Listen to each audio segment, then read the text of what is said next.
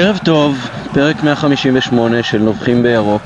אין קהל, אין גביע, נקווה שיהיה אירופה.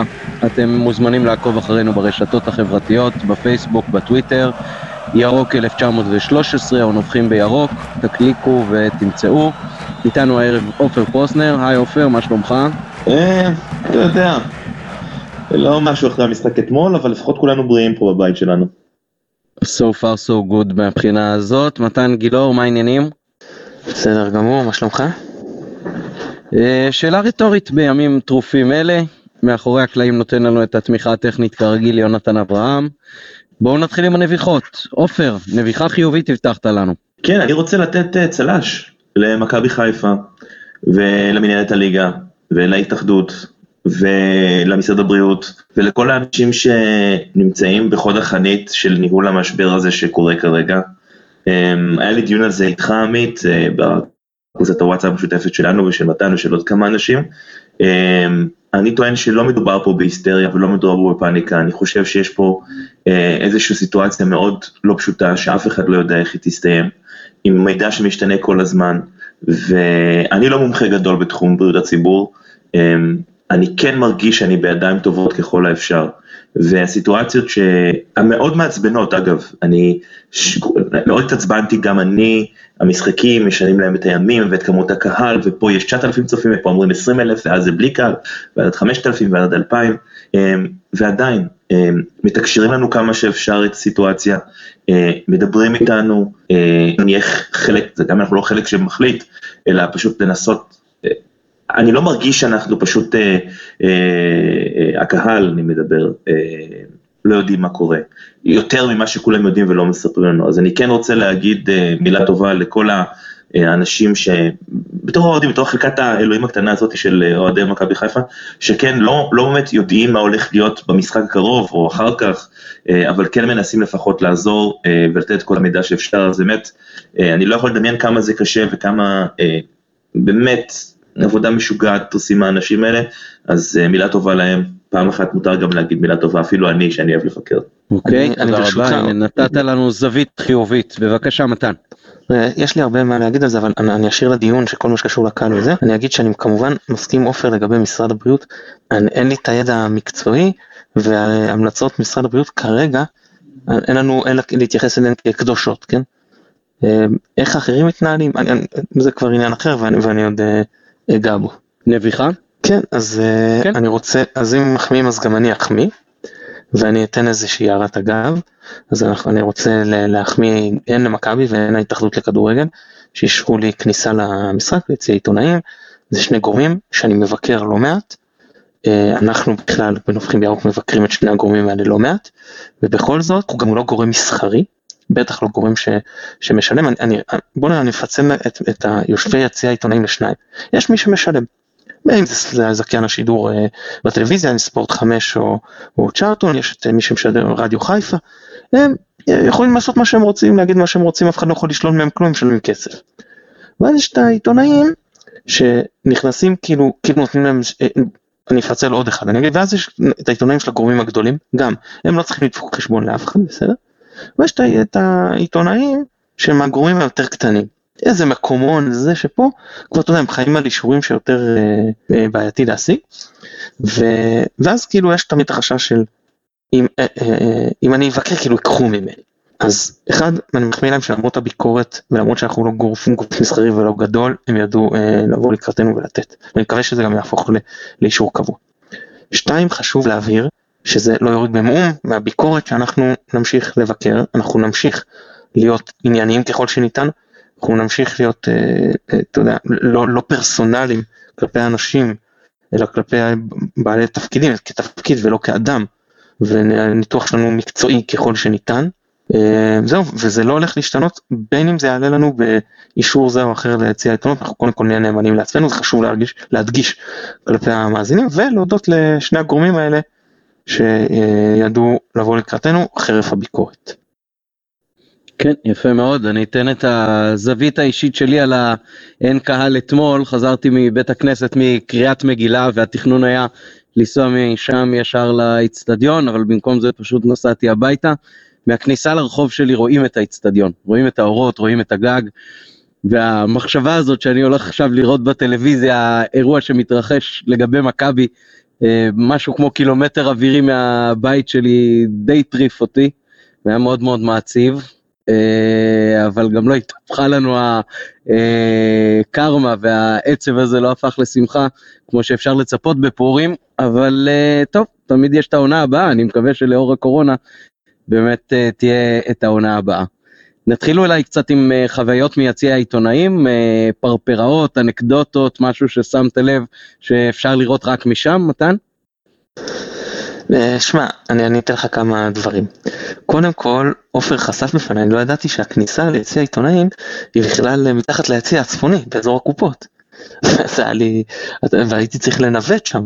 עכשיו, אני לא מכיר מבחינתי לשבת ביציע עיתונות זה, זה גם אה, כמו שאמרתי את הסיפור של הביקורת ש, שכאילו יש את הסוג של ניגוד עניינים שאני הרבה יותר נוח לי מהבחינה הזאת לשבת ביציע עיתונאים שילמתי כרטיס אף אחד לא יכול להגיד לי כלום. וגם יש את הקטע של אני אוהד. במהות שלי אני אוהד. אני עם כל הקטע של הבלוג של הנובחים אני אוהד ולשבת ביציע העיתונות זה היה מאוד מאוד מוזר ואפילו אנשים בקבוצה אני חושב שזה עופר היה ששלח לנו ששמעו אותי בטלוויזיה עם איזה צעקה כי אני, אני כאילו כמה שניסיתי לרסן את עצמי זה היה מאוד מאוד קשה וניסיתי באמת השתדלתי מאוד מאוד לרסן את עצמי חוץ מהשאר שבאמת קפצתי. אה, לשמחתי הוא באזור שלי עוד עובדי מכבי שבניגוד לעיתונאים אחרים הם בכלל לא ניסו לרסן את עצמם לא אה, שום אה, צורך בכך הם אה, אגב עובדים במכבי זה אני מאוד מאוד לא, לא אהבתי, שמתבטאים כלפי השחקנים בצורה מאוד לא יפה. אתם עובדים באותו ארגון, מדבר איתכם על קללות, אני לא מדבר אפילו על השופט בזה שאתם אה, באים פה בתור בעלי תפקידים, אתם לובשים את החולצה של מכבי. בואו תנסו קצת להיות אה, קצת יותר מאופקים, ו... וזה לא היה. גם קללות כלפי השחקנים שזה לא הגבתי אבל זה, זה, אני מודה שזה נעתי וזעתי בכיסי בחוסר נוחות. בסופו של דבר אה, אני חושב על זה אנשים שאני עובד איתם לי מאוד לא נעים הרבה, הרבה יותר מהאדם מה, מהרחוב נקרא לזה אם היו אה, מתבטאים כלפיי בצורה כזאת. מה עוד? אה, הכיבוד שאז היה את המחלוקת עליו אני לא יודע איך זה בשאר המשחקים ומה היה מאז מאוד לא עשיר אני, אני בדיאט אז לא נגעתי בכלום, אבל אה, זה באמת היה שם כמה עוגות ושתייה קלה ושתייה חמה, זה באמת בסדר גמור. אה, אני אגיד שאני באתי לעבוד. באתי, התיישבתי ועוד לפני שהתחיל המשחק מצאתי את עצמי שכתבתי כבר 800 מילים. יש עיתונאים שאני חס וחלילה לא מבקר, אני סתם משתף חוויות, כל אחד ואיך הוא תופס את התפקיד שלו, כי גם אני במשחק רגיל בל, בתור אוהד לא מתעסק בסיפור של הכתיבה בכלל, כן? אבל שם באתי, אמרתי אם אני מציע עיתונאים, קיבלתי אה, אישור להיכנס, לא כי אני לא רוצה להפסיד אף משחק, באתי לעבוד, באתי, יש לי תפקיד כלשהו. ואתה רואה אנשים שיושבים שם ולא מתעסקים, הטלפון מקשקשים, וכאילו לא, לא יודע, בודדים האנשים, העיתונאים שראיתי שם שבאים באמת לעבוד, היה עוד באמת אה, עיתונאי באר שבעי שישב, ישר, הוציא לפטופ, התחיל אה, לעבוד. אני אשבח פה את מנהל המחשוב של מכבי שקצת עזר לי עניין טכני חיבר אותי שם לווי-פיי. אני, המחשב שלי היה כל כך גרוע שבדיעבד זה לא ממש עזר, אבל לא חשוב והוא היה בסדר גמור. אה, מסיבת עיתונאים, אז אה, לצערי מאוד מאוד קצר, אני, אני אה, כמעט ולא צופה במסיבות עיתונאים מהארץ. אני רואה אבל לא מעט מה-NBA. בשמיים וארץ. זה גם איך שזה מתנהל וגם האורך. עכשיו אני מבין, מאוחר, משחק גם בלי קהל, אני לא יודע בדרך כלל, אה, רוצים כבר להמשיך ובטח קצת מפסיד והכל ועדיין. וגם לא היו הרבה, הרבה עיתונאים, ועדיין, אה, יש מסיבת עיתונאים וכדאי למצות אותה יותר, ולא להגביל לבאמת מספר חד ספרתי של שאלות לכל בעל תפקיד, שזה נראה לי ממש ממש מעט למשחק שהוא בפרופיל גבוה, שתי קבוצות גדולות, רבע גמר גביע. אה, בלבול בלבול אה, הוא מתראיין מרואיין אה, משעמם, שוב אני לא זוקף את זה לחובתו, כן? אה, זה בצדק מבחינתו, הוא היה קצת חסר סבלנות, ענה תשובות מאוד מאוד פוליטיות, חלקן בכלל לא ענו על הנשאל, רק הלכו מסביב. לצאת מזה, אני כן אוהב את זה שהוא לא מבקר שחקנים ולא נכנס פרסונלית לאף אחד כאילו בתשובות במסיבת עיתונאים זה באמת משהו שהוא מתאים לחדר הלבשה ולאספות קבוצה ולא למסיבת עיתונאים ואת זה אהבתי. לי חבל שאני כששאלתי שאלה שעניינה אותי חשבתי שהיא גם משהו יכול לעניין מאוד את האוהדים על ההיערכות לקראת הפועל תל אביב עם מחוסרים והוא לא בדיוק השיב אבל אה, לא נורא. אולי עוד אין לו פתרון. זה גם ייתכן. אבל אה, בוא, עופר היה בהרבה יותר מסיבות עיתונאים ממני והיה הרבה יותר פעמים ביציע עיתונות ואני בטוח שהוא יכול אולי לתקן אותי או לחדד עניינים. אה, אז כן, קודם כל אני רוצה להגיד לך כמה דברים. יציע עיתונות באצטדיון בחיפה הוא באמת יותר מסובך מרוב יציעי עיתונות בגלל השטח הגדול של האצטדיון. בקריית אליעזר זה היה אחרת לגמרי והכניסה הייתה מגוחכת מהצד, איפה שאין יציאה, מי שזוכר. אה, בקשר לאוהדים הוא לא אוהדים, אה, לי לקח זמן להירגע מאוד, אני הייתי הרבה שנים ביציעי עיתונאים בחיפה במשחקים של מכבי וגם משחקי חוץ, וחוץ מ... חוץ, ואני באמת, אה, משחקי דרבי, אני הייתי תמיד מצליח לשמור על, על שקט, אבל אני חייב להגיד שבמשחקי דרבי ביציעי עיתונאים בחיפה, אם יש לך הזדמנות פעם אחת לחוות את זה, אולי במשחק שהפועל מארחת, אה, מאוד כיף, כי יש תחושה, אה, זה מאוד מצחיק, אה, הרבה קהל מסביב, אוהדי הפועל והעיתונאים שהם בדרך כלל אוהדי מכבי, ויש את התחושה של יריבות, זה מאוד מאוד נחמד. בקשר לעיתונאים שעובדים או לא עובדים, אל תשכח שחלק גדול מהעיתונאים לא צריכים לכתוב, במיוחד באתרי אינטרנט, לא צריכים בכלל לכתוב שום דבר על המשחק. את ה live ואת הכתבה על המשחק לא מבצעים העיתונאים שיושבים פיזית באיצטדיון, אלא יש מישהו שיושב במשרד, במערכת ועושה live וכותב סיכום משחק, והתפקיד העיקרי של העיתונאי הוא בעצם להביא ציטוטים, להביא אה, אה, אה, סינקים, לשאול שאלות שחקנים ב mixed zone, אני לא יודע אם יצא לך להיות ב mixed zone, גם כן משהו מאוד מעניין לעשות. ודבר אחרון אה, שחשוב מאוד להגיד, זה שמסיבות העיתונאים המון פעמים הן חסרות טעם. אני זוכר את מסיבות העיתונאים של אלישע לוי, שמעולם לא אמר שום דבר מעניין אי פעם באף מסיבת עיתונאים. אה, לעומת זאת, אני זוכר מאמן ועיתונאי מאוד מוכרים, אני לא אגיד את השמות שלהם כי לא, לא מחיפה, או יותר נכון, לא אימנו בחיפה או כיסו קבוצה חיפאית באותו זמן, שאני הייתי במסיבת עיתונאים של אה, אחרי משחק, אותו מאמן נזף בעיתונאי הזה, נזיפה חמורה מאוד לא נעימה, ואחרי המשחק, אחרי שהכולה התפזרו, הם שניהם עמדו ביחד לא רחוק מהאיצטדיון, והוא הכיל אותו ציטוטים על גבי ציטוטים על גבי ציטוטים. אה, רוב העבודה לא מתבצעת במסיבות עיתונאים, אלא אה, אחרי המשחק תופסים את השחקנים, תופסים את המאמן, לוקחים ממנו ציטוט, לוקחים ממנו איזה סינק, שואלים אותו שאלה שהוא לא מוכן להגיד לכולם, רק למאמנים שהוא עובד איתם, יש הרבה מאוד מאחורי הקלעים. אה, כל זה אגב, מתן, לא לרגע לא בא אה, לזלזל במה שעשית, אני גם הייתי מגיע עם מחשב וכותב, אה, בזמנו כשהיה לי את הבלוג אה, וכשהייתי כותב עבור אה, מקומות, אה, עבור כלבו, אה, כי כן, אתה רוצה שיהיה לך איזה שהם נוטס, אה, פשוט העבודה העיתונאית היום היא מאוד מאוד שונה ממה שהייתה פעם. אה, אז בגלל זה אני חושב שמה שראית היה ככה. אני כן משתגע מאוד לראות עיתונאים שיושבים בטלפון ולא צופים במשחק, זה מחרפן אותי ממש. אה, אז פה אני לגמרי איתך, וזה בעצם מה שרציתי להגיד. אוקיי, okay, בסדר, הלכנו מסביב קצת, ועכשיו אין ברירה, בואו נדבר קצת על ההפסד, 2-1 בגביע. תנסו כל אחד להתייחס קצת למשמעות של הניצחון בליגה, אה, ה-4-0 הזה, ועד כמה הוא השפיע על ההפסד אתמול, עד כמה לדעתכם העובדה שהמשחק נערך ללא קהל הייתה בעלת משמעות. Uh, הפציעה של אשכנזי שהייתה בשלב מוקדם, וכמובן ניהול המשחק והחילופים, כשהמחליף שכולנו ציפינו לו אולי, uh, שועה, לא אולי, בטוח, uh, לא שותף בכלל. אז בואו נתחיל איתך מתן. טוב, אני אעבור דבר דבר. אחד לגבי 4-0, נגענו גם, אם אתם זוכרים בפרק הקודם, אמרתי לכם על השיחה שלי עם גורם במכבי, שאמר שהסיבה שזכינו בגביע זה כי הפסדנו למכבי תל אביב 6-0, ואם לא היינו מפסידים להם בהפסד מינימלי לא היינו זוכים בגביע. ואמרתי לכם שאני לא, לא, לא מתלונן על זה שניצחנו 4, אבל שהייתי הרבה יותר אופטימי לקראת משחק גביע אם היינו מנצחים רק 2.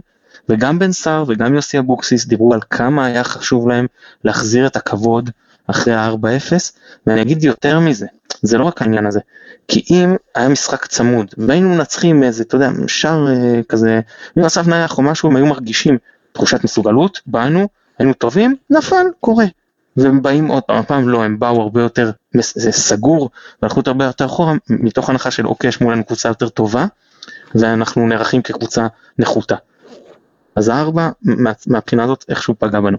מבחינת קהל, יוסי אבוקסיס אמר, אם גם אם היה קהל, לא חושב שזה היה משנה, היינו עד כדי כך טובים. כן, אבל לך תדע אם הייתם עד כדי כך טובים, היה קהל, או איך מכבי הייתה משחקת. בעיקר עניינים של uh, הבליצים המדוברים, שאנחנו יודעים אחרי השני, הראשון עם דחיפה של הקהל לשים גם את השני. זה מאוד קשה, אין, אין לך שום דחיפה, אתה לא מרגיש שמשהו השתנה, אתה רואה טקטית שינויים, ואתה, וזה נחמד לך שמכבי מובילה, אבל אין לך את האווירה של מכבי מובילה, ואיך זה משפיע על המשחק. אין, אין, אה, אה, כי הקהל פה מבחינה זאת משפיע, לא יודע אם, איך היה משחק המתח עם קהל, הוא יכול גם להלחיץ לשני הצדדים, ויוסי אבוקסיס אמר שאם הקהל, אה, אז הוא היה מלחיץ אותנו כי הם שיחקו יותר טוב, בעיקר בפתיחה, בפתיחה, שזה ישר היה מכניס את הקהל לאיזשהו סטרס. שוב, אני אומר, אתה לא יכול לדעת, הרבה פעמים הקהל דוחף את הקבוצה ולא נותן לה להוריד את הרגל מהגז מהשנייה הראשונה. Uh, הדבר השלישי, אני מנסה להתייחס בקצרה שגם עופר יוכל, זה עניין הפציעה של uh, יובל אשכנזי. אני חושב שזה מאוד משמעותי, uh, כי הפועל באר שבע עלתה עם שלושה בלמים, ואז מרקו גם אחרי המשחק במסיבת העיתונאים, שאל אותו איציק אהרונוביץ' על הסיפור של המערך, אז הוא אמר לו, תראה, אנחנו יודעים לפצח את המערך הזה, פיצחנו אותו הרבה העונה. עכשיו זה נכון, אנחנו מתמודדים נגד המערך הזה הרבה ומפצחים אותו, אבל אנחנו מפצחים אותו עם כניסות של קו שני לעומק. ומי שעושה את זה זה בעיקר יובל אשכנזי. אז בלבול בחר, בסדר אשכנזי יצא לא הייתה ברירה, בלבול בחר להכניס את פלקוצ'נקו, עכשיו אני אומר יש פה שתי אפשרויות, או שאתה מכניס את מקס, אתה אומר זה הקשר המרכזי שלי במקום קשר מרכזי, אבל אני משנה פרדיגמה, אני מבין שמקסים אין לו משחק עומק בכלל, אני מבין שנטע לביא לא יכול לעזוב את האמצע כי אין מי שיחפה עליו תמיד ובטח כשמקסים זה כאילו הקשר הנוסף ובטח כשההגנה שלך נראית לא טוב, לא יכול לעשות את הכניסות לעומק, אז אתה נשאר בלי מי מהקו האחורי, גם שרי שהוא הוא, הוא יותר מנהל את המשחק נכון, נותן את המסירות למי שעושה את הכניסות פנימה, הוא פחות שחקן שעושה את זה. אה, ויצחוס וחזיזה היו בקווים, ורוקאביצה נשאר לבד על uh, שלושה בלמים, או נגיד במחצית השנייה כשהתחילו להביא עזרה על ויצחוס, אז על שני בלמים, זה לא מאוד ששינה, הוא עדיין היה, היה מסכן. אז או שאתה אומר, אני משנה מערך, כי אין לי את השחקנים, או שאתה אומר, אני מכניס שחקן עם תנועה לעומק. נגיד סלליך, שוב, זה לא העמדה שלו, אבל הוא כן, כשהוא משחק באמצע, יודע כל הזמן לתקוף את הרחבה, בין אם בדריבל וגם אם תנועה לשטח מת. אז זה מבחינת העניין של אשכנז וכמה היא השפיעה, ולגבי החילופים, אז אה, על החילוף הראשון דיברתי, אה, החילוף השני, עכשיו מרקו דיבר על זה שהוא עבר, הוא הכניס את טאוואד והוא עבר ל-442. עכשיו יש בזה היגיון, אבל אני אומר, שלפעמים הוא רוצה להכניס שחקן על, אה, על הקו, הוא מכניס את טאוואד על פני שואה, אז אני אומר, אני מבין את זה. אבל כשאתה עובר, או שאתה רוצה להחליף את רוקאביצה ואתה צריך לבחור מביניהם חלוץ תשע, אני מבין למה עוואד עדיף. אבל כשאתה הולך לשחק עכשיו עם שני חלוצים, אז שואה זה קלאסי לתפקיד הזה, כי זה התפקיד שהוא משחק ליד חלוץ, להזין אותו. הוא ורוקאביצה זה שילוב הרבה יותר טוב מעוואד ורוקאביצה. אני אומר, נגיד אני מנתק את העניין עם שואה עדיף או עוואד עדיף כאילו, כי עומד ב stand alone. אבל כשאני חושב על החיבור עם רוקאביצה, ברור לי שזה עובד הרבה יותר טוב משואה, ולכן אני חושב שכבר בשלב הזה, היה עדיף להכניס את אה, שועה ולא את הוואד. דווקא אחרי זה כשאמרו כולם הכנסת את, אה, שהוא הכניס, אה, ביקרו אותו שהוא הכניס את סלליך ולא את שועה, גם אני העדפתי את שועה, אבל פה אני יכול להבין, אתה רוצה, הוא רוצה שחקן קו ולא עוד חלוץ. אז גם אם השחקן פחות טוב, הוא עדיף לשנות, להכניס אותו ולא לשנות את המערך של ה-442 שהוא עבר אליו. לגיטימי. פחות אני חושב היה נכון להכניס את הוואד כבר אז שהוא היה צריך להיכנס. אוקיי עופר אתה רוצה לתת את ההתייחסות לנקודות האלה? כן אני קודם כל אתחיל בזה שאין שום משמעות למשחק שהיה שמונה ימים לפני זה גם אם זה מול אותה קבוצה.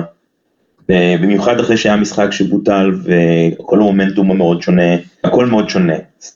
זה שאין קהל אה, אני חושב שהוא הרבה יותר השפיע כי המשחק הקודם הרדיוס היה אה, כולנו היינו היה תחושה מאוד טובה של הקהל המשחק הזה היה באמת אני לא יודע איך. מרגיש לשחקנים לשחק בלי קהל, אז קשה לי מאוד להגיב על זה. אמ, אני רוצה להתייחס ל... זה מה שמתן אמר לגבי יובל אשכנזי הוא מאוד מאוד צודק. אמ, והניהול המשחק של מרקו, אני מניח שאנחנו נדבר יותר מאוחר, לדעתי, לפי ה... אבל אני אגיד, כדורגל זה משחק הרבה יותר מקרי המון פעמים ממה שאנחנו עושים ממנו. ולמה אני מתכוון? שני הגולים של הפועל באר שבע, אתמול, הגיעו מטעויות מאוד אה, קשות, ועם זאת אופייניות של שחקנים. סיינסבורי, אני חושב, אשם בגול הראשון של הפועל באר שבע, והטעות המחרידה בעיניי של סן מנחם בגול השני. וגם ב... עופר עופר, אני יכול רק לתקן אותך משהו קטן? כן. סיינסבורי, סיינסבורי היה בחומה. זאת, קודם כל זה חרפה שהוא היה בחומה ולא שחקן כזה עם כזה משחק ראש בלם שלך לא היה באמצע הרחבה כדי לסגור את הנוקחים שלהם, אבל אתה לא יכול להאשים אותו, אתה צריך להאשים את מי שלא מנחה אותו לעמוד בפנים ולא בחומה. אני חושב שמי שהיה השם הראשון זה היה וילצחוט, שכבר לפני השער מי שהיה לידי צעק תראו ויטור זה הנוגח הטוב שלהם וילצחוט לידו לא מסתכל עליו בכלל הוא הולך לשים לנו גול עוד לפני שהכדור יתרומם. אז אז סליחה על ההפרעה עכשיו אני לא, אז אז וילצחוט לא משנה אוקיי מה שאני בא להגיד זה שזה הגיע מטעויות אישיות של שחקנים והזהות לא משנה כרגע אוקיי? אה, אני לא לא רוצה להחליט מי היה מי היה אמור להיות מה אמרו לו וזה. אה, גם נגד באר שבע במשחק הליגה היו טעויות שכמעט הסתיימו בגולים לטובת באר שבע. אה, אחת מאוד חזקה של סיינסבורד, בגלל זה הזכר אותו, זכורה לי, שהוא הצליח לאבד כדור ומשהו שקורה לו די הרבה. אז אני חושב שיש פה עניין של ניצול מצבים של הפועל באר שבע במשחק הזה, לעומת מה שהיה במשחק קודם, שהצלחנו להבקיע שני גולים תוך שלוש דקות, ובעצם זו הייתה ההכרעה של המשחק, כי מזה הפועל באר שבע לא הצליחה לחזור. ופה באמת נכנס העניין הזה של אולי של אשכנזי ואולי של, אה, אה, של ניהול המשחק, אבל אני אגיד עוד משהו. אה, זה היה נראה המון פעמים, במיוחד במחצית השנייה, שמכבי משחקת קצת בלי תכלית, קצת בלי אנרגיה. אני לא יודע להגיד אם החוס, זה חוסר בקהל, או שזה עייפות, למרות שאני לא מבין למה עייפות, אם היה מנוחה של שבוע ימים בין משחק למשחק, או שזה העליות והירידות האלה.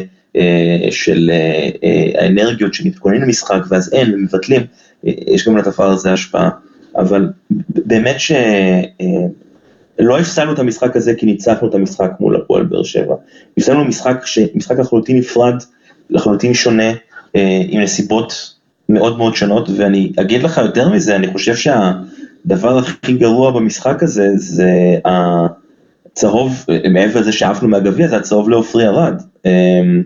יש משהו במכבי שמרגיש מאוד עייף. ואם יש משהו שהפסידנו את המשחק הזה, זה העייפות הזאתי.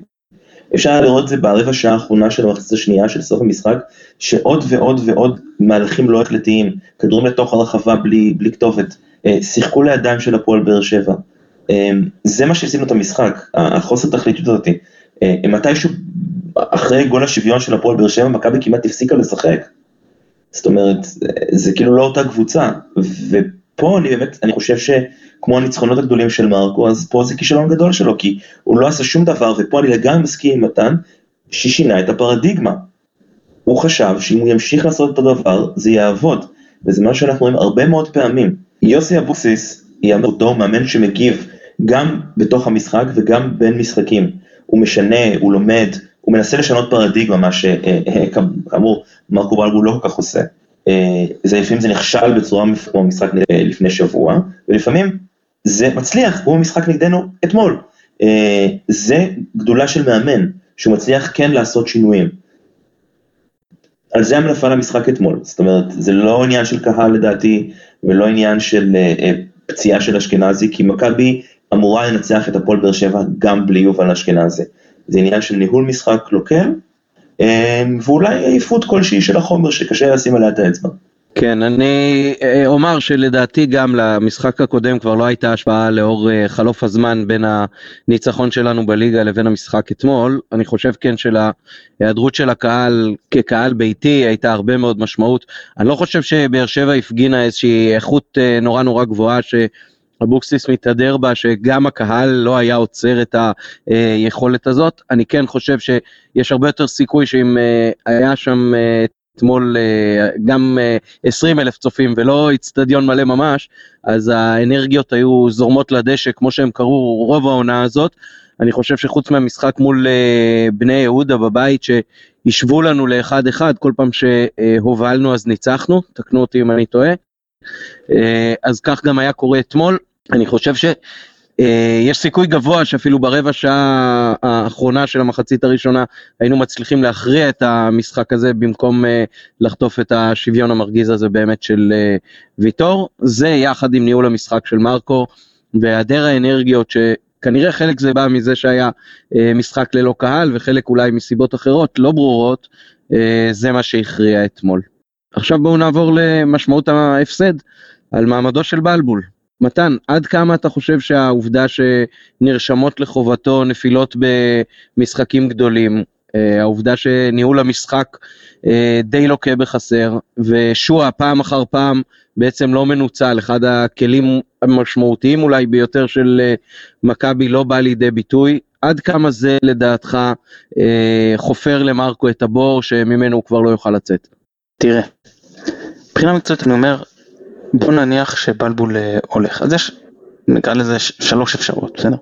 אחת, שיבוא מאמן שיקח אותנו לשלב הבא, שידע להגיד למרות שיש לי פה סגל שהוא לא שווה אליפות, יש קבוצה עם סגל יותר טוב, אני יודע לבוא ולקחת את הקבוצה הזאת וכן להוציא ממנה אליפות. או יותר הצלחות באירופה או תארים אלו ואחרים. זאת אפשרות אחת. אפשרות שנייה, שהמועדון באמת במצב יותר טוב, תחליף מאמן, עדיין מכבי תהיה שווה כמה שהיא שווה היום, יכול להיות מנהל המשחק, יהיה מנהל משחק יותר טוב, יכול להיות יכין פחות טוב, יכול להיות לא יודע. אפשרות שלישית שהמועדון עדיין חולה, ומרקו עושה פה נס, שלמרות שהסגל שלנו השני הכי טוב בליגה, הוא היה גם בחלק מהעונות האחרות, הרבה יותר טוב מהמקום שבו סיימנו, אנחנו כמועדון, כארגון, לא שווים יותר ממקום רביעי חמישי, ונידרדר לשם. אבל אני באמת לא יודע מה יהיה. אני אומר שרוב הסיכויים שאליפות לא ניקח כל עוד ההתנהלות, זה לא רק הסגל, זה ההתנהלות היא כזו, של השדרה המקצועית, ראש השדרה המקצועית. כי אם, אני חוזר לסיפור הזה, כי אם המקום הכי חסר אצלך זה הקישור, בעיקר הקישור האחורי, ואתה לא מנסה בכלל בחלון להביא קשר אחורי, הקשר שאתה מנסה להביא הוא מרכזי למרות שיש לך רק אחד אחורי, שהוא לא ממש אחורי, ועוד שני מרכזיים, אתה בכל זאת על מרכזי. וזה נופל, עזבו, בוא, בוא נניח שזה לא נפל בכלל בגלל מכבי.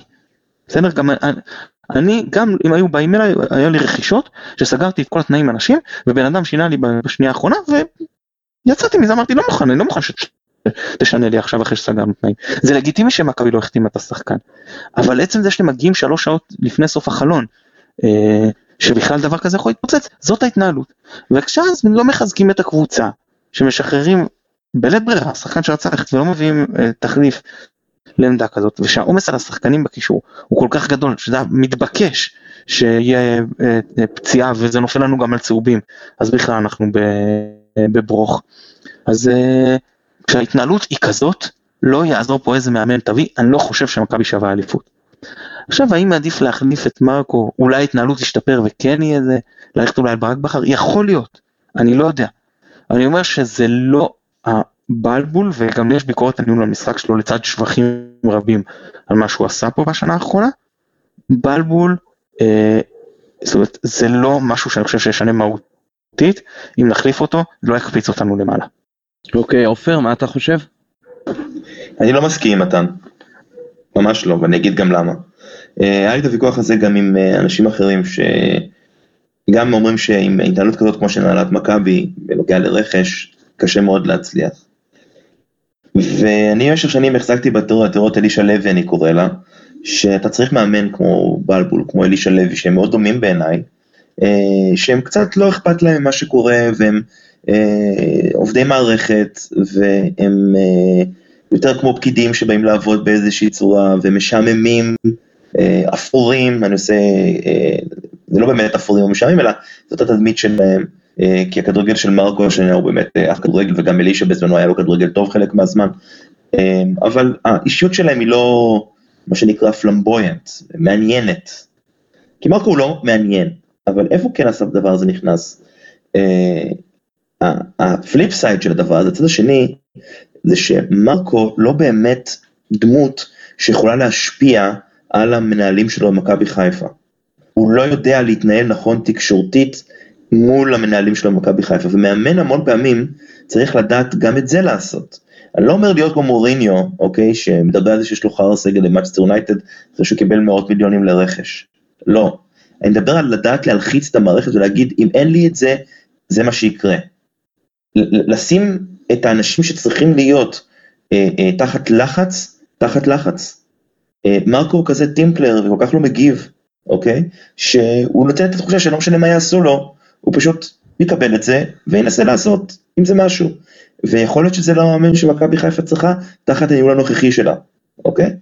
חשוב, זה דבר אחד, בגלל זה אני לא מסכים עם, עם מתן, אני חושב שזה כן עניין של, של מאמן, ואיזה אישיות יש לו. עכשיו, בנוגע למשחקים גדולים, אני תכף גם אגיע למשחק הספציפי הזה, אה, מה זה משחקים גדולים? זאת אומרת, כמה משחקים גדולים כבר היו למרקו? שלושה? אה, אני לא חושב שהוא נכשל נגד מכבי תל אביב במשחק אה, אה, בחיפה, אני כן חושב שהוא נכשל מול מכבי תל אביב במשחק בבלומפילד, אבל בואו, זה מכבי תל אביב בבלומפילד, זה לא בדיוק המשוכה הכי, הכי קלה, ואני כן חושב שהעונה שעברה אני פחות שופט אותו, והמשחק אתמול, בסדר, זה, זה, זה קורה, זאת אומרת, אנחנו לא יכולים לשפוט על משחקים ספציפיים, כי עונת כדורגל היא עונת כדורגל, אם אתה לא לוקח אליפות, ב, ב, גם אם העונה זה נראה ככה, אתה לא לוקח אליפות במשחק, אה, במשחק העונה, אתה לוקח אליפות לאורך כל העונה. אה, והכישלון של מרקו הרבה יותר נורא לדעתי אה, בתיקו נגד בני יהודה ובתיקו נגד אשדוד, בהפסד לכפר סבא, מאשר בהפסד 4-3 למכבי תל אביב. כי אם היינו עושים, מנצחים את המשחקים שציינתי מקודם, היינו עכשיו מעל מכבי תל אביב בטבלה. לא, לפחות שווים אליהם אה, ביחס להפרש שערים. עכשיו בנוגע לאי שיתופו של שועה, אני אמליץ לכל מי שמאזין לפודקאסט הזה, לקרוא את הכתבה של אה, אורן יוסיפוביץ', שכינה את ההחלטה של אה, להכניס את ישראליך במקום את שועה מטומטמת. והיה הרבה מאוד אנשים יצאו בביקורות על זה, למה להגיד על מאמן שזאת החלטה מטומטמת, ואני אומר, צריך להגיד את מה שרואים, אוקיי? אם אתה באמת לא מכניס חלוץ למשחק על תואר, שאין לך יותר מאיפה לחזור, אלא אתה הולך עם הדבר הזה ראש בקיר, מסיבות שאני לא בטוח מה הן, אבל נראה מהצד שהן לא סיבות שקשורות לכדורגל גרידה, אוקיי? אז זאת החלטה מטומטמת. כדורגל כמעט תמיד, אנחנו שופטים את ההחלטות שהשחקן, שמאמנים עושים אה, בדיעבד. אה, ובדיעבד אתה הכי חכם. אבל אתה גם צודק, כי אם הוא היה מכניס את uh, סרליך וסרליך היה מפקיע שער, אז היו אומרים לו שמרקו גאון, אבל הוא הכניס את סרליך שלא עשה כלום, ושועה שהבקיע גול ניצחון uh, במשחק הקודם בגביע, אוקיי? אז uh, וואלה, אין אפס. אנחנו, מרקו לא נותן לעצמו שום דרך, אין לו שום פוליטיקה קטנה, שזה גם לזכותו, אבל אבל גם לרעתו, אתה צריך גם להראות שאתה מנסה משהו. ומרקו הולך עם הראש בקיר, והולך עם הראש בקיר, והולך עם הראש בקיר. ובגלל זה אני אומר, בסופו של דבר, את שאלת ההתאמה שלו לקבוצה, ואם הוא צריך להמשיך עוד עונה, אתה לא יכול להחליט עליה עכשיו. יש סטנדרט מאוד גבוה לאמן של מכבי חיפה. הסטנדרט הזה אומר לזכות בתארים. תארים אומר אליפות. גם גביע, ניחא, אוקיי? גביע כבר אין. אם מרקו שלוקח השנה אליפות, הוא צריך להמשיך עוד עונה. אם מרקו לא לוקח אליפות, אני לא חושב שהוא צריך להמשיך עוד עונה. אני יודע, זה אולי נשמע מאוד אה, אה, אה, פטליסטי, ומאוד אה, לא מכבד את מרקו, הוא לא נותן לו קרדיט על העונה שהוא עשה, אבל אני מזכיר שגם בעונה שעברה מכבי חיפה סיימה מקום שני, וגם, לא, וגם הגענו לאירופה בלי יותר מדי סגל. אה, אני לא רוצה מאמן שלא אה, אה, יודע לבנות קבוצה, שזה עניין של מזל, או מה יגיע, אני רוצה מישהו שיש לו חזון, שרואה איך הקבוצה צריכה לשחק, שבונה את הקבוצה בהתאם לזה, שמכין אותה גם בינואר להמשך העונה, אה, ושיודע לנהל את הסגל. ובכל הפרמטרים האלה, עד עכשיו, מרקו לא מקבל ציון גבוה במיוחד, גם אם הקבוצה במקום שני. אה, זאת אומרת, אני לא אומר את זה כי יש לי משהו נגד או בעד מרקו, אני אומר את זה כי אני מסתכל על הקבוצה ואיך שהיא משחקת. אם, יכול להיות שיש שיגידו שהוא המאמן הכי טוב שהיה בשמונה שנים האחרונות, הרף לא כזה גבוה. מכבי חיפה צריכה תמיד לשאוף לאליפות, ותמיד צריכה לשאוף לכל התארים, ולהצליח באירופה. לא משנה מה קורה, ואם ברקו לא מספיק טוב לדבר הזה, והוא לא מצליח לעשות את הדבר הזה, אז שיבוא מישהו אחר ויצליח. וזו דעתי, ויכול להיות שאני מגזים בציפיות שלי, אבל אין לי ציפיות אחרות, זה מי שאני. ככה גידלו אותי לעוד את מכבי חיפה. אני, אני רק אגיד, אני רק אסיים סליחה מה ששכחתי מקודם, כן אני חושב שהדבר שהכי מסבך את מעמדו, יותר מהתוצאות, זה ההתנהלות עם אה, ירדן שואה, כל מערכת יחסים ביניהם. כי זה דבר שאתה חייב, אוקיי, אז יש לו פרוספקט אה, הרבה טוב, אני באמת uh, חושב שהעניין הזה של שואה הוא uh, בעל משקל מאוד מאוד גדול במה שיקרה. Uh, השאלה היא כזאת, אני לפני כמה וכמה שבועות כבר אמרתי שכשכעסו על מרקו בגלל ההפסד אה, בטדי ובגלל ההפסד מול כפר סבא בבית, אני אמרתי מרקו אה, קנה לעצמו בהחלט באחוזי ההצלחה המרשימים את הזכות שאנחנו, את ההחלטה לגביו נקבל אה, אנחנו, שחר יקבל בסוף העונה הנוכחית. אה, וככל שהפלייאוף הזה יראה שהוא יכול להתעלות גם במעמדי השיא וברגעים המכריעים, אז אה, ראוי יהיה שייתנו לו עוד עונה. וככל שהוא יוכיח שהוא לא מצליח לעשות את קפיצת המדרגה הזאת, אז כנראה שצריך להיפרד ממנו ולעבור לאדם הבא, שאולי זה בכר. אולי זה יהיה מישהו אחר, אה, גם לבכר יש את המגרעות שלו, וכשמסתכלים על השלוש אליפויות שלו בבאר שבע, אז אה, צריך לזכור שלפני זה היו שלוש שנות ריפוי של המועדון הזה עם אה, אלישע לוי, ויכול להיות, זה מתחבר למה שמתן אמר, שהמועדון עדיין חולה, היה לו קצת מזל, היו לו קצת הצלחות בחלון בקיץ, בעיקר בסוף, אה, וההימורים על סוף החלון הנוכחי בינואר אה, קצת פחות אה, הצליחו, וכרגיל בקזינו בסוף אתה יוצא ומפסיד ברוב המקרים. ויכול להיות שאם המועדון הזה עדיין חולה, אז אולי באמת עדיף להישאר עם מרקו, שיודע לתת לנו את האקמול ולפחות להחזיר אותנו להיות תחרותיים במובן הזה, ש-70 אחוז הצלחה וכרגע 75 אחוז הצלחה אה, בליגה זה משהו שלא הולך ברגל וברוב העונות זה בכלל אה, אמור להביא אליפות. אז יכול להיות שזה בכלל טעם כן להשאיר אותו, כי אם המועדון עדיין חולה, אז uh, גם אם יבוא מאמן יותר טוב, זה לא בהכרח יבריא אותו.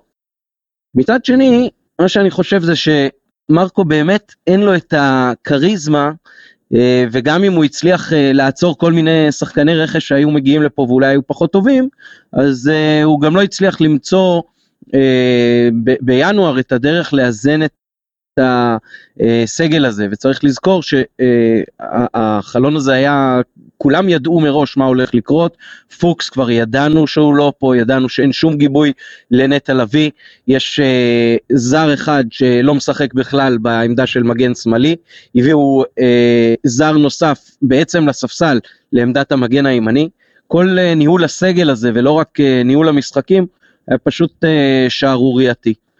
אה, אז איפה זה עומד עכשיו אצלי? וואלה, לא יודע. כי אני לא בטוח שמכבי מועדון אה, שהצליח להבריא, אני חושב שידברו איתנו בסוף העונה הרבה על זה שהתהליך מוכיח את עצמו, אני חושב שאין שום תהליך, אני חושב שהיה קצת מזל עם שרי בסוף החלון, היה אה, בישול נכון של וילצחוט מצד אה, מרקו בתחילת העונה ועכשיו הוא נותן יותר פירות, אבל אה, עדיין בסופו של דבר שחקן מוגבל שגם כשהוא מצליח אה, לעשות את הפעולה הראשונה נכון ולעבור את השחקן שלו, אז בקבלת ההחלטות בסוף והכנסת הכדור לרחבה די לוקה בחסר בסופו של יום. ולכן אנחנו בדילמה קשה בעניין הזה, ויכול להיות שדווקא מרקו עם הסוג של האטימות הזאת, זה מה שכן מצליח לרבע את המעגל. אבל אני חושב שהעניין הזה של שואה, שהכלי בעצם שאמור להיות הכי דומיננטי שלך, לא מצליח בכלל להשתלב כ- כשחקן רלוונטי, וגם בקטעים הבודדים שאתה נותן לו והוא מראה תוצרת, אז משחק כמו אתמול, שהוא משחק מכריע, שאין ממנו חזרה, אה, לא רואה אפילו דקה על הדשא, זה פשוט אה, לא, לא משהו ש, שקל אה, לבלוע אותו, ואני לא בטוח ששחר יוכל אה, לשאת אותו. בעניין אה, מה שאמרת, עופר, כן אליפות, מרקו מקבל עוד עונה, לא אליפות, מרקו לא מקבל עוד עונה, אז יכול להיות שאתה צודק, אבל צריך לזכור פה בצד איזשהו נתון אחר.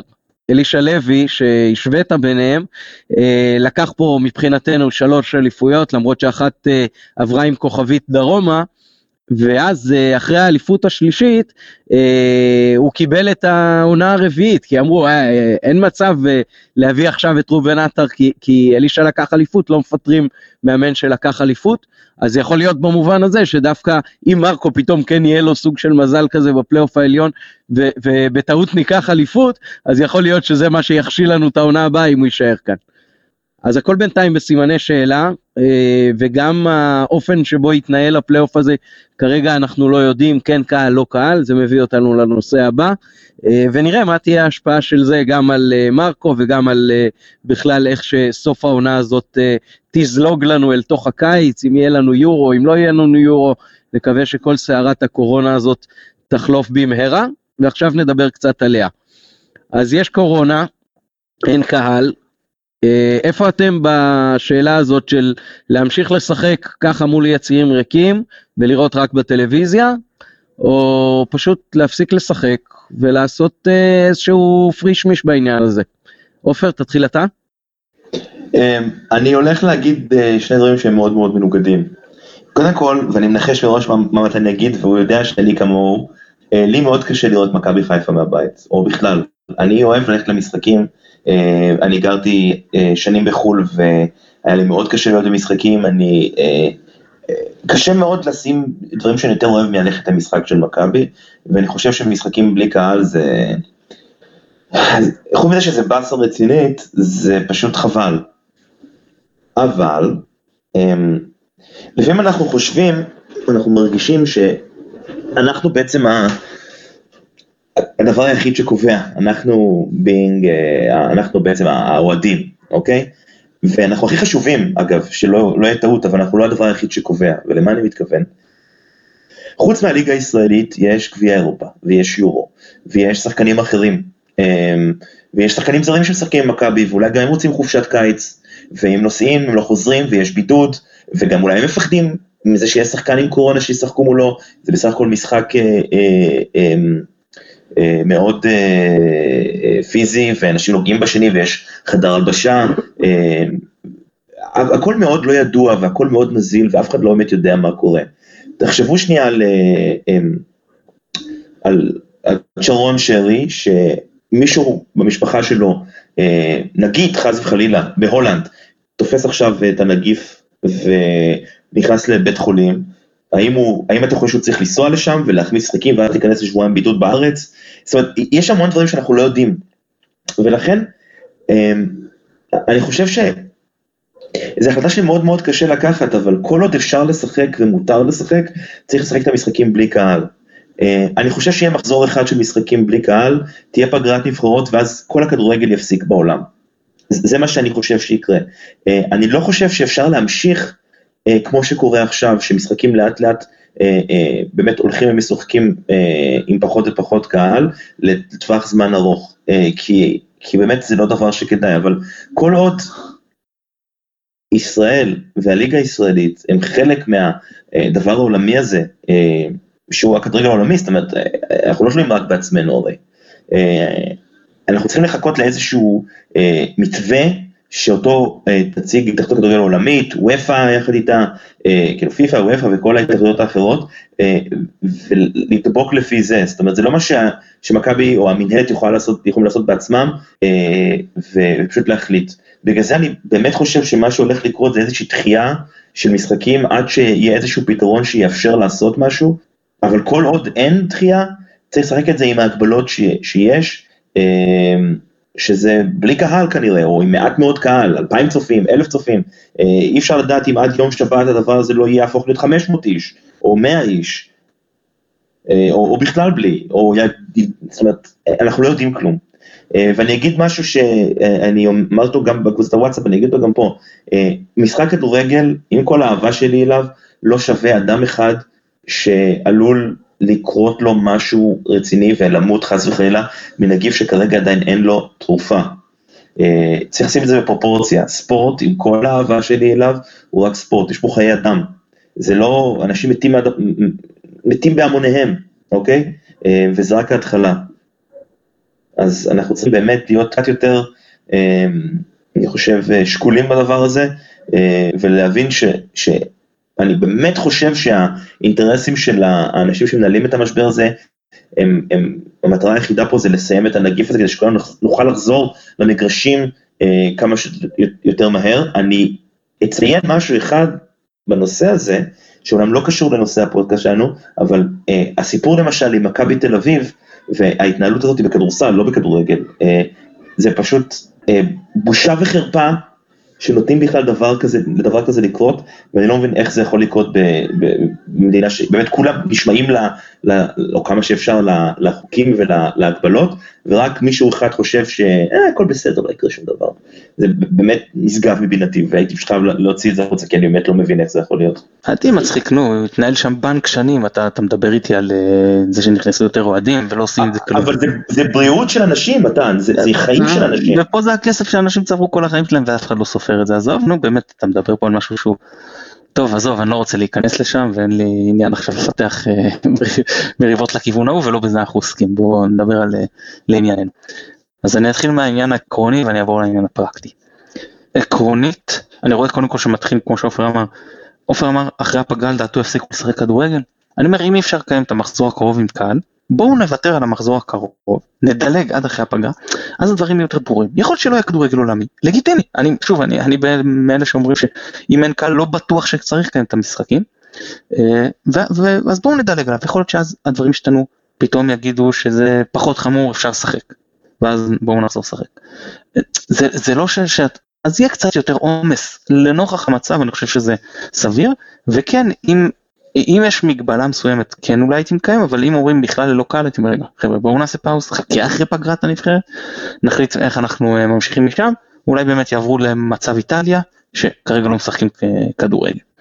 אה, אני מבין שיש פה אה, עניין פיננסי מאוד מאוד משמעותי. זה חוזה שידור זה חוזה פרסום זה כסף שיהיו חייבים לשלם לשחקנים גם אם לא תהיינה הכנסות. כן? ובאמת המועדונים צריכו להפסיד הרבה מאוד כסף.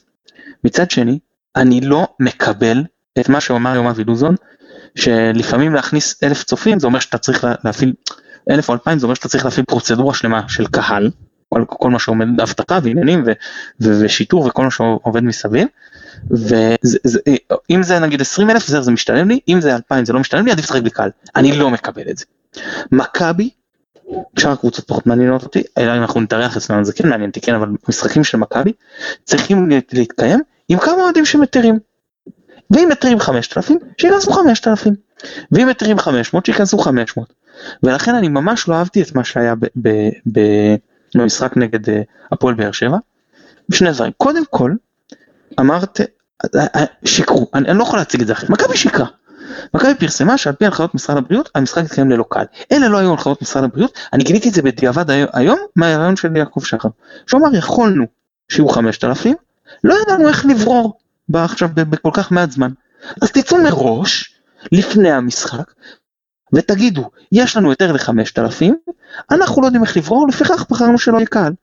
כן, עם הביקורת שזה הדבר הזה יישא, ועם הלחץ מהאוהדים שזה יישא. אי אפשר לשקר את הקהל, זה הנכס הכי גדול שלכם, זה, זה חלק אינטגרלי מהמועדון. וזה זה לא סתם איזה שקר של אה, התפוצץ הרכש כי השחקן דרש יותר, שהוא באמת לא דרש יותר, סתם אני זורק, כן? לא, זה משהו שקשור לאוהדים עצמם. לאנשים של מכבי דבר מאוד משמעותי אצלם, שלא ללכת למשחק. יש פה פגיעה רצינית. אז תגידו להם את האמת. זה אחד. שתיים, מכבי הייתה צריכה להתכונן לפני, ועכשיו ללמוד מהעבר. מכבי צריכה מנגנון. היא עכשיו צריכה לבנות מנגנון שאומר, אם יש לי 5,000 אוהדים, איך אני מתעדף? ואם יש לי 500, איך אני מתעדף? ולי זה ברור איך המנגנון הזה צריך להיות. הוא צריך להתחיל מועדי החוץ, מנועי החוץ, סליחה. הוא צריך להמשיך, כן, כן, כי מנועי החוץ אלה שבאים לכל אצטדיון, בכל שעה, בכל מזג אוויר, בכל יום בשבוע, בכל מקום, והם האוהדים בעצם הארדקור של הקבוצה הכי נאמנים שהתחייבו מראש, אנחנו מגיעים לכל משחק, ומכבי התחייבה לאפשר להם להגיע לכל משחק. אז פה יש את המחויבות הכי חזקה, והם צריכים להיות הראשונים, וגילוי נאות, אני מנוי חוץ, שיהיה ברור. ואפשר להגיד שאני לא אובייקטיבי, וזה בסדר גמור, ועדיין זו דעתי. והשכבה השנייה צריכה להיות מנועי היהלום. כי אדם שרוכש מנוי, אני לא חושב שצריך לברור לפי מחיר. אני לא חושב שאני, שאני מנוי מזרחי, מותר ממישהו שהוא מנוי במשפחות, או מנוי בצפוני, או, או אני לא, לא חושב שצריכה להיות uh, על בסיס מחיר איזושהי אפליה. אבל מנוי יהלום, שהוא קונה מנוי, לוקח בחשבון שזה מאפשר כניסה לכל משחק. כי מהבחינה הזאת הם סוג של מנויי חוץ, כן? אם אחרי שההקצאה של המנויי חוץ הם מקבלים. אז גם פה הם צריכים לקבל אה, ראשונים אחרי מנויי החוץ. והלאה, אז שאר המנויים, עם Green Plus, לא, לא בלי Green Plus, זה כבר, שמפה המועדון יחליט מבחינתי, זה פחות משנה לי, ואני Green Plus, והמשפחה שלי Green Plus, זאת אומרת האינטרס שלי, שכן יהיה פה Green Plus, ואני אומר, לא יודע, זה פה מכבי, פה אני משאיר מה שנקרא להם את אה, שיקול הדעת, וכן אפשר להשאיר מפתחות. כי אם נגיד 5,000 זה לא אומר בדיוק מנוי חוץ, בדיוק יהלום, ושאר אוהדים, הרי זה איפשהו נחתך באמצע, כן? אתה לא הולך לפי הקצאה מדויקת, זה לא מתחלק בהקצאה. ואז מה שצריך לעשות זה להגיד איזה מנגנון תעדוף יש לי. למשל, מי שהיה עד כה ביותר משחקים יקבל עדיפות. בסדר? או, או מי שיש לו יותר ותק. אתם תחליטו, שמכבי תחליט על איזשהו מנגנון, ואם יש אנשים שהם בקבוצה מסוימת שאני לא יודע להפריד ביניהם כי זה רק שנה ותק או כי הוא רק היה יותר ממשחק אחד ממנו שזה לא ממש מהותי, אז הגרלה. ומי שזכה פעם ראשונה אז יהיה לו סיכוי יותר נמוך לזכות בפעם השנייה. כן, אני מדבר בתוך קבוצות תעדוף. זאת אומרת אם עכשיו אה, יש לי אה, אלף מקומות אז כל מנועי החוץ ייכנסו, ואם יש לי רק 300 אז, אז, אז ההגרלה תהיה רק בין מנועי החוץ, בסדר? זה אה, שאני רוצה להסביר. ואם יש לי אלף אז ההגרלה תהיה בין מי ששאר המנויים שלא מנועי חוץ או יהלום שהם כן יכולים להיכנס בהקצאה הזאת, אני מדבר הקצאה נגיד אחרי שאתה מוריד בעלי תפקידים וכל מיני כאלה שייכנסו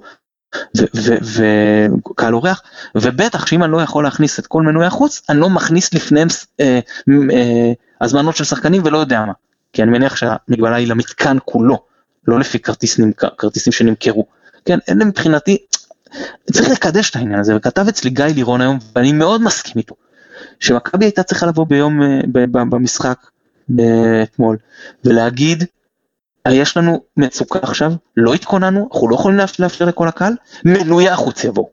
הם אנחנו שולחים פה הודעה ולשלוח להם אה, מסרונים לטלפונים, הם יכולים להגיע, אנחנו פותחים יציע רק להם, לא יודעים כרגע לברור את השאר. לגיטימי. אבל אלה אוהדים שאם יכולת להכניס אותם, אתה חייב להכניס אותם, קראתם חוזה בתחילת העונה, נכון שהחוזה פר סה הוא לא מתייחס למצבים כאלה, ועדיין עקרונית אני חושב שהוא גם היה צריך להיות אה, תקף פה. מתן אני כל כך לא מסכים איתך, אני חייב להיכנס, אני ממש לא מסכים איתך. מכבי היה עד שעה 10 בבוקר, ידעו שמגיעים 20 אלף איש למשחק, ואז אמרו להם אין קהל בכלל, ואז אמרו שיש קהל או 5,000, ואמרו להם כל פעם משהו אחר ומשהו אחר ומשהו אחר. תשמע, אני אומר לך בתור מנוי ובעל כרטיס למשחק הזה, וכרטיס למשחק הזה שהיה לי אותו, בלי קשר למנוי חוץ או לא, שאם היו מכניסים מנוי חוץ ולא מכניסים אותי, אני הייתי זועם, זועם בצורה שלא, אתה לא יותר טוב ממני כי יש לך מנוי חוץ, לא מגיע לך יותר ממני כן, כי יש לך מנוי חוץ, לא מגיע לך מנוי חוץ. באופן כללי, שנייה תן לי לסיים, תן לי רגע לסיים, אני קניתי כרטיס למשחק, אוקיי, שהובטח לי שאני אוכל להיכנס אליו יום לפני, אוקיי, עזוב אם יכולתי להגיע לא יכולתי להגיע, ואז אתה בא אליי ביום של המשחק ואתה אומר לי לא, הם נכון, כולם קנו כרטיסים למשחק הזה, אבל הם מנויי חוץ, למרות שזה משחק בית, בגביע, אז הם צריכים כן להיכנס? לא, אין פה שום עניין. כרטיס זה כרטיס למשחק ספציפי, ולא קשור לשום דבר. המשחק הזה ספציפי, מכבי התנהגה באמת כמו שצריך, כי אתה לא יכול לעשות איפה ואיפה. אתה לא יכול לעשות. אתה פשוט לא יכול לעשות. בטח לא בכל כך מעט זמן. אתה כן ואני מצפה ממכבי לעשות את זה. כי מה עכשיו תגיד? אני לא מקבל את העניין שאם חלק מהאוהדים ירגישו מקופחים עדיף לא, לא שאף אחד לא לא אה, לא אה, יבוא למשחק. זה מזכיר לי את הבדיחה על ההוא שנופל מקורס טייס והולך מהם. לא, כי אם אני לא טס אף אחד לא טס. שנייה שנייה לא, לא, לא, לא, לא, שנייה שנייה תן לי לסיים תן לי לסיים. עופר תן לי את הנקודה אני איתך. אמרת אמרת אני קניתי כרטיס מגיע לי כמו כל אחד זה כבר לא משנה זה כבר התעדוף הוא לפני רכישה. ברגע שקניתי אני שווה ערך לכל אחד מכרטיס. אתה לא אומר אה, בוא נעשה הגרעה בין כל רוכשי הכרטיסים, מי שעולה עולה, מי שלא לא. אתה אומר, קודם כל תנו לאלה שמנועי חוץ. איך זה קשור? נכון. איך זה קשור מאוד, אז הסברתי, הסברתי. לא, לא קשורים, לא. כן, יש 19 כן, כן. נקודות, קניתי כרטיס לכל משחק חוץ. עזוב, זה בכלל לא משנה. ושנייה, תן לי לסיים, תן לי לסיים. אני לא מסכים איתך גם במנועי חוץ, אבל נגיד עקרונית, החלטת שלא משנה הגרלה, גם בסדר מבחינתי. היה בסדר מבחינתי, גם שתעשה את זה בין רוכשי הכרטיסים. לא היה צריך להגיד לכולם אל תבואו, אם אתה יכול להכניס חלק, אבל הגרלה זה קצת מסובך, כי לך תודיע לאנשים וזה באמת מעט זמן, אז, אז, אז פה שאתה מגדיר פול שהוא כבר מוגדר, זה יותר פשוט, בסדר?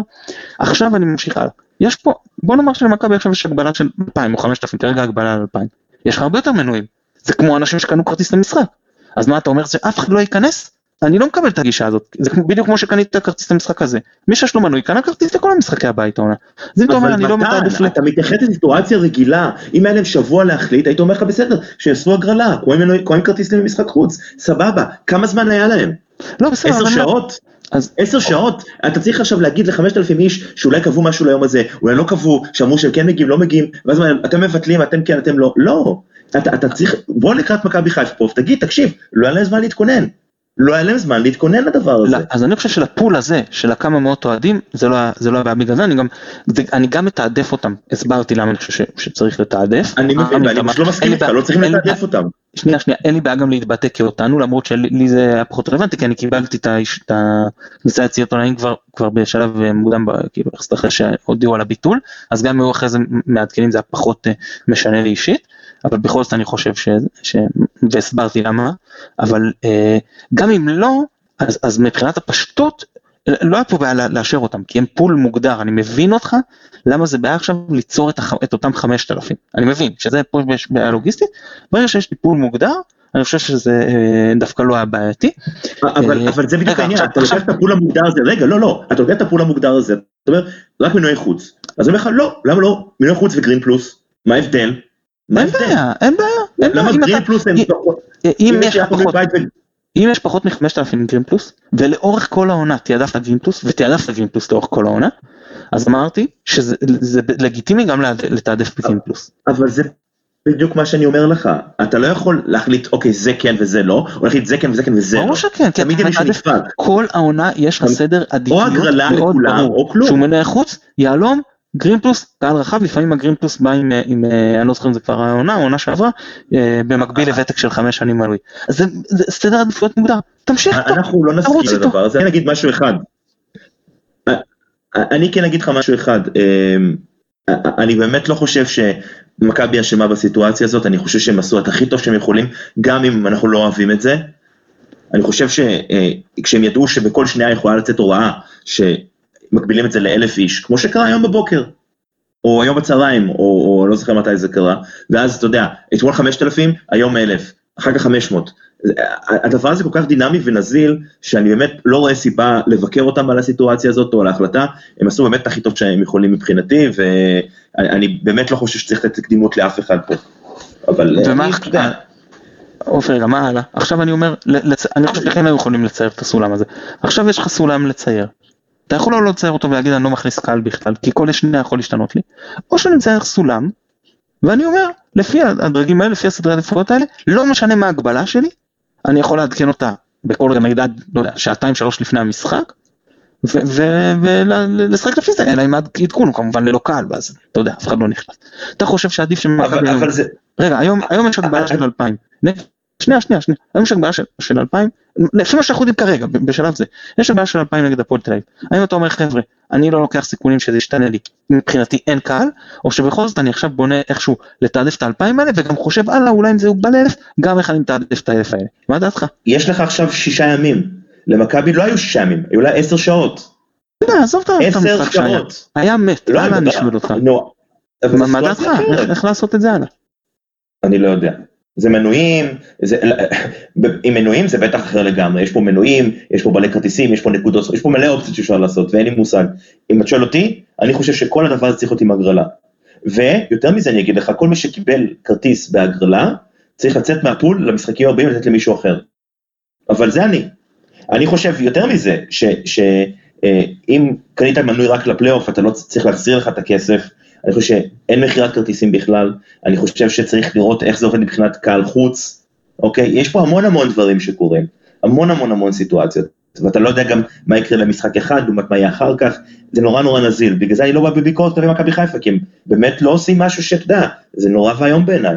הם, הם מנסים לעשות הכי טוב שאפשר, ולא לדפוק אף אחד. זה גם סיטואציה מאוד מאוד לא קלה עבורם. וכשאתה חושב על זה קצת ברצינות, אתה גם זוכר ש... להביא 5,000 או 2,000 או 1,000 איש או 3,000 איש, זה הבדל גם באיך שאתה מתכונן למשחק, בכמה אנשי אבטחה אתה מביא, בכמה משטרה אתה מביא, כמה חנויות אתה עושה, כמה סדרנים אתה מביא. הדברים האלה הם דברים שאתה צריך להכין אותם הרבה מאוד זמן לפני. הרבה מאוד זמן לפני. אז עכשיו אתה חושב שהדבר הזה רק כמה אנשים נכנסים ובוא נכניס אותם. זה לא רק הדבר הזה, זה הרבה דברים אחרים שהם, שהם לא רק האנשים עם תחת עם ביציעים. זה סיטואציה מסובכת לארגן משחק, זה אירוע מאוד גדול יחסית, בסיטואציה שיש נגיף שמסתובב, שאנשים, גם אתה לא יודע מי יגיע, מה יגיע, מה יקרה. אתה חייב להכין את עצמך לכל הדברים האלה. אתה, אתה יודע, אה, יש כרגע אה, סיטואציה כזאת, אני לפעמים שומע שיש עומס על מגן דוד אדום, אז עכשיו אתה עושה משחק עם הרבה מאוד קהל, אתה לוקח ממגן דוד אדום שחייב להיות באצטדיון בגלל מצבי חירום, מאיפה שצריך אותו, ושם אותו באצטדיון. אתה, אתה מבין את הדברים האלה, זה כל לא, כך לא, הרבה אני- שיקולים. דווקא, דווקא פה אני לא בטוח שצריך אה, מגן דוד אדום, ש- שאתה יכול, אה, אני, לא- אני לא כזה, יש חוקים של ההתאחדות, תבדוק. כן, אתה לא יכול אמבולנס פרטי נגיד להביא, זה לא תופס, אני, אני לא באמת לא בקיא, אני. טוב, אני רק אתייחס uh, בקצרה, אז א', אני מאוד מסכים עם הנקודה של אה, עופר לגבי הנושא של מי שזכה בהגרלה פעם אחת, uh, כל עוד המוצר במחסור, אז uh, יתכבד ויוותר על uh, נוכחותו במשחקים הבאים, גם אם הוא uh, מנוי חוץ וגם אם הוא מנוי בית. אני כן, uh, כל אחד מדבר מפוזיציה, אז אני כן אגיד שבעיניי יש הרבה מאוד משקל לנושא של הוותק. תחשבו על אנשים מבוגרים שיש להם מנוי של אה, מכבי 20 שנה, אולי אפילו חלקם יותר, אה, ומישהו עשה פעם ראשונה השנה מנוי חוץ והוא יהיה עם, עם קדימות עליהם, זה גם לא בא בחשבון מבחינתי, אה, ועוד פעם אני אומר, אני לא, לא מסתיר, אני מדבר פה מהנקודה שלי. כמי שמנוי של מכבי מסוף שנות התשעים ברציפות, אה, עוד הרבה לפני זה הייתי, אבל אם אה, מודדים רצף אז שם מתחיל הרצף שלי.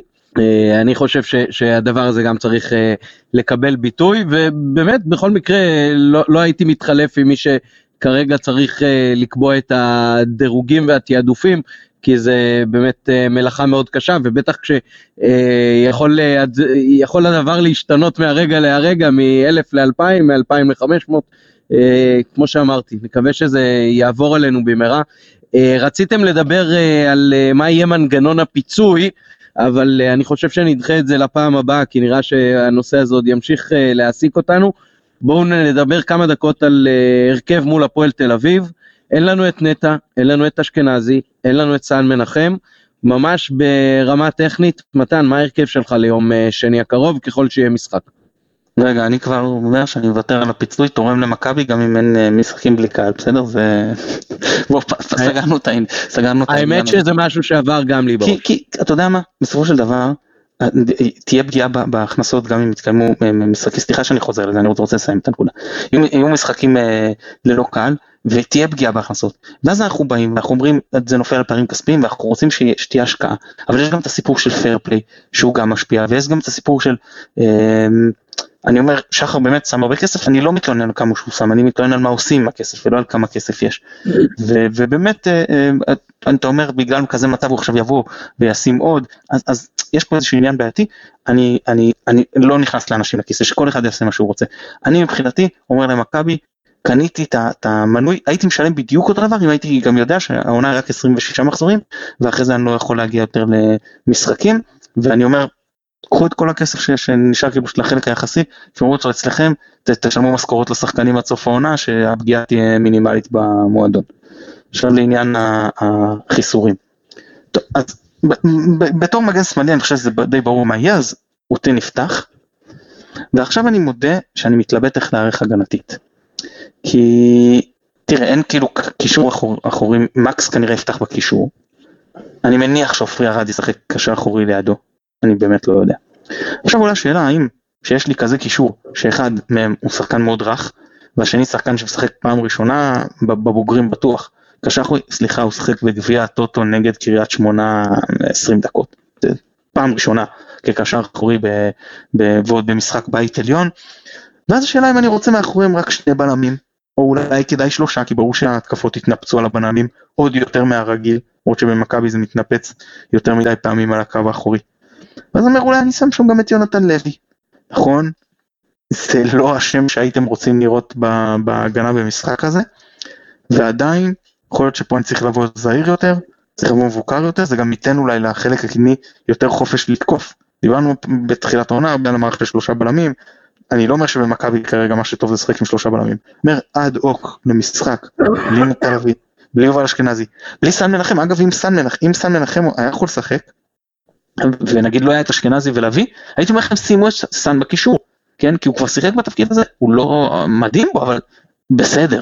ואז אני יכול לשחק מגן שמאלי, אז גם את זה אין לנו.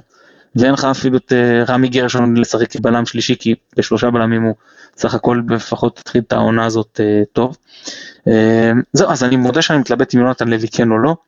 ואז אני, אני, מוותר גם בהתקפה שזאת גם שאלה, רוקאביצה נגיד, בטוח שחייב לשחק, שרי אני מניח שכולם הסכימו שחייב לשחק, מה קורה מפה והלאה, אני מעדיף את ויצרוט, אני מעדיף את חזיזה, אני אומר לך באמת, אני עם עצמי עוד, עצמי עוד אה, לא החלטתי, זה, זה, לא אני צריך לקבל את ההחלטה, כמובן שמרקו בסופו של דבר, אבל זה, זה, זה, זה קשה, זאת אומרת, אתה פה בכזאת מצוקת משאבים, השמיכה יצאה כל כך קצרה בקישור, שאתה באמת, כל התנהלות תהיה רעה ותשאיר אותך עם איזשהו חלק חשוף. אוקיי, עופר, מה איתך? פעם קודמת שדיברנו על הרכבים, נתתי הרכב מופרך לחלוטין שכמובן לא יתקיים, אז אני הולך להיזהר עכשיו. אמ, בהנחה שאוטין פותח, ואני תכף אסביר למה יכול להיות שהוא לא יפתח אה, בתור מגן שמאלי, אה, אני חושב שמה שיקרה זה שמרקו ילך על בטוח כמו שהוא תמיד אוהב לעשות. מקסים יחליף את אשכנזי, חבשי יפתח כבלם, ארד יחליף את לביא, ושועה כמובן ייכנס כמחליף, אולי ואולי לא. Um, עכשיו אני דווקא אתן משהו, אני עד כדי כך חושב שמרקו, uh, זאת אומרת, יש סיכוי די סביר שהוא יכניס אותי, זאת אומרת, אני 75 אחוז, אבל יש גם סיכוי, יכול להיות, אנחנו נראה את זה קורה, שהוא יוריד את וילצקוט לעמדת המגן השמאלי, אוקיי? ויעלה את צולליך במקומו, בקישור התוקף. Uh, אם זה יקרה, אני, I called it, uh, אני אמרתי את זה קודם. Um, ההיגיון אומר ללכת על הפועל תל אביב וללחוץ אותה, ממש, כאילו, ראית מה זה עבד במשחק הקודם, אה, ניצחת אותם 5-0 כי לחצת מההתחלה, הגול של נטע שבר אותם לחלוטין, אה, אז הגן אומר לעלות עם, עם שניים, אפילו שלושה חלוצים, לרוץ קדימה, לא לתת לכדור להגיע אחורה, כי אה, זה לא שיש להם התקפה כזאת טובה, וזה לא שההגנה שלהם היא מי יודע מה, לצערי מרקו לא יעשה את זה, כי הוא פשוט, לא נראה שזה ה-DNA שלו. אז כן, זאת אומרת, הוא יעלה עם פלקושצ'נקו במקום אה, אה, יובל, הוא יעלה עם, לדעתי, עם שלושה בלמים כשבלם אחד אה, משחק קשר אחורי, יכול להיות שזה אפילו יהיה סיינסברי, אה, וערד שיתחלפו בין, ביניהם, אה, וכנראה שזה יהיה אותין, אבל שוב, אני לא אתפלא אם זה באמת יהיה, אני חוזר על עצמי, כן, אבל אה, אולי הוא יפתיע ו, וישים את וילסרוט מגן שמאלי. אה, אני לא חושב שהוא יעשה איזה, איזושהי בשורה מיוחדת מבחינת שיטת משחק, למרות שחבל. כן, גם לדעתי חבל. אה, אני באמת חושב שמה שמרקו ינסה לעשות זה לשמור כמה שיותר על המבנה הקבוע שלו, ובעצם פשוט במקום אה, אה, סן מנחם יהיה אוטין, במקום אשכנזי ונטע יהיו ארד ופלקוצ'נקו. וחבשי ימלא את מקומו של ארד בחוליה האחורית, ומקדימה וילצחוט רוקאביצה ושועה. אה, כשמה שאני אולי הייתי עושה זה אה, לשחק עם אה, ארבעה בהגנה, כשחבשי מחליף את ארד, לתת לארד לשחק את התפקיד של נטע בקישור, ולהעמיס יותר בחלק הקדמי במובן הזה שארד יהיה עם שרי בקישור היותר אחורי, וחזיזה, וילצחוט, רוקאביצה ושועה מנסים להכריע את המשחק הזה כמה שיותר מהר בהתחלה, ואחר כך כבר אה, תאזן את זה איך שאתה רוצה אה, כדי לשמור, אבל אני חושב שאם ייתנו לרוקאביצה ושועה במשחק כזה מול הפועל תל אביב לשחק, אז יש יותר סיכוי לכבוש שערים. גם קלינגר יודע את מלאכת נהיגת האוטובוס לא פחות טוב מאבוקסיס, וזה יכול לעשות לנו הרבה מאוד צרות אם אנחנו עוד פעם נהיה עם רוקאביצה לבד בחוליה הקדמית, כמו שאתמול הוא כמעט לא הורגש בגלל העומס בהגנה של אה, באר שבע. אוקיי, נשארנו עם שני סוגי הימורים. מה יקרה עם הקהל במשחק הצפו, הקרוב, ומה תהיה התוצאה. עופר, אתה ראשון. המשחק ישוחק בלי קהל, לדעתי, אה, כמו שהמשחק נגד באר שבע היה, אה, והתוצאה תהיה 3-2 למכבי חיפה. אוקיי, קניתי. מתן, מה איתך? אני, אני שנייה רק אחזור למשהו שאחד מקודם, אני אגיד שאפשר גם לעשות, לא, לא חשבתי על זה האמת, ולא יודע למה זה ברח לי, אבל אפשר לעשות גם שיטת הנקודות. זה לא מאמין שמכבי תעשה כזה דבר, אבל זה לא מאוד מסובך לבנות, אה, אפילו באקסל זה לא בעיה לבנות דבר כזה. כשאתה ניגש להגרלה, אז איך אתה מתעדף? נגיד, אתה אומר, מי שמנוי חוץ מקבל 20 נקודות, כל שנת ותק שמנוי מקבל נקודה, כל משחק שהיית עונה מקבל נקודה, וכן הלאה וכן הלאה, לא משנה איזה מפתח, כן, תשנה לפי מה שאמרתי. נותן איזשהו מפתח, נותן ציון לכל אחד, שאיתו הוא כאילו מכניס כדורגל לוטורי, בסדר נקרא לזה ככה. סתם זה שיטה לדעת. טוב, אני חוזר להימורים, אז אני מסכים, לדעתי גם לצערי הרב המשחק הוא כן יתקיים, הוא יתקיים ללא קהל, ומכבי תפסיד 1-0. אוקיי, okay, uh, לגבי הקהל כנראה שיש לנו קונצנזוס, גם אני חושב שהכיוון שלנו ללא קהל, אנחנו רואים גם uh, ברחבי אירופה את התופעה הזאת של uh, פחות ופחות uh, משחקים עם קהל, uh, סליחה, פחות ופחות משחקים עם קהל, uh, וגם אצלנו לדעתי אנחנו נגיע למצב של אפס קהל במשחק הקרוב. מבחינת התוצאה, יהיה קשוח, יהיה קשה, אבל בעזרת השם ננצח 2-1. אוקיי, חברים, נעמתם לי מאוד, זה לקח הרבה זמן, הצלחנו להתחמק מלדבר על כדורגל נטו, שזה משהו קצת כאוב ביממה האחרונה. תודה רבה עופר, תודה רבה מתן, תודה רבה ליונתן אברהם מאחורי הקלעים. Uh, נקווה שנתראה בשמחות מהצד השני של הקורונה. היה לנו טוב, ונקווה שיחזור להיות טוב. תודה רבה uh, לכולם, ותודה רבה למאזינים, לילה טוב.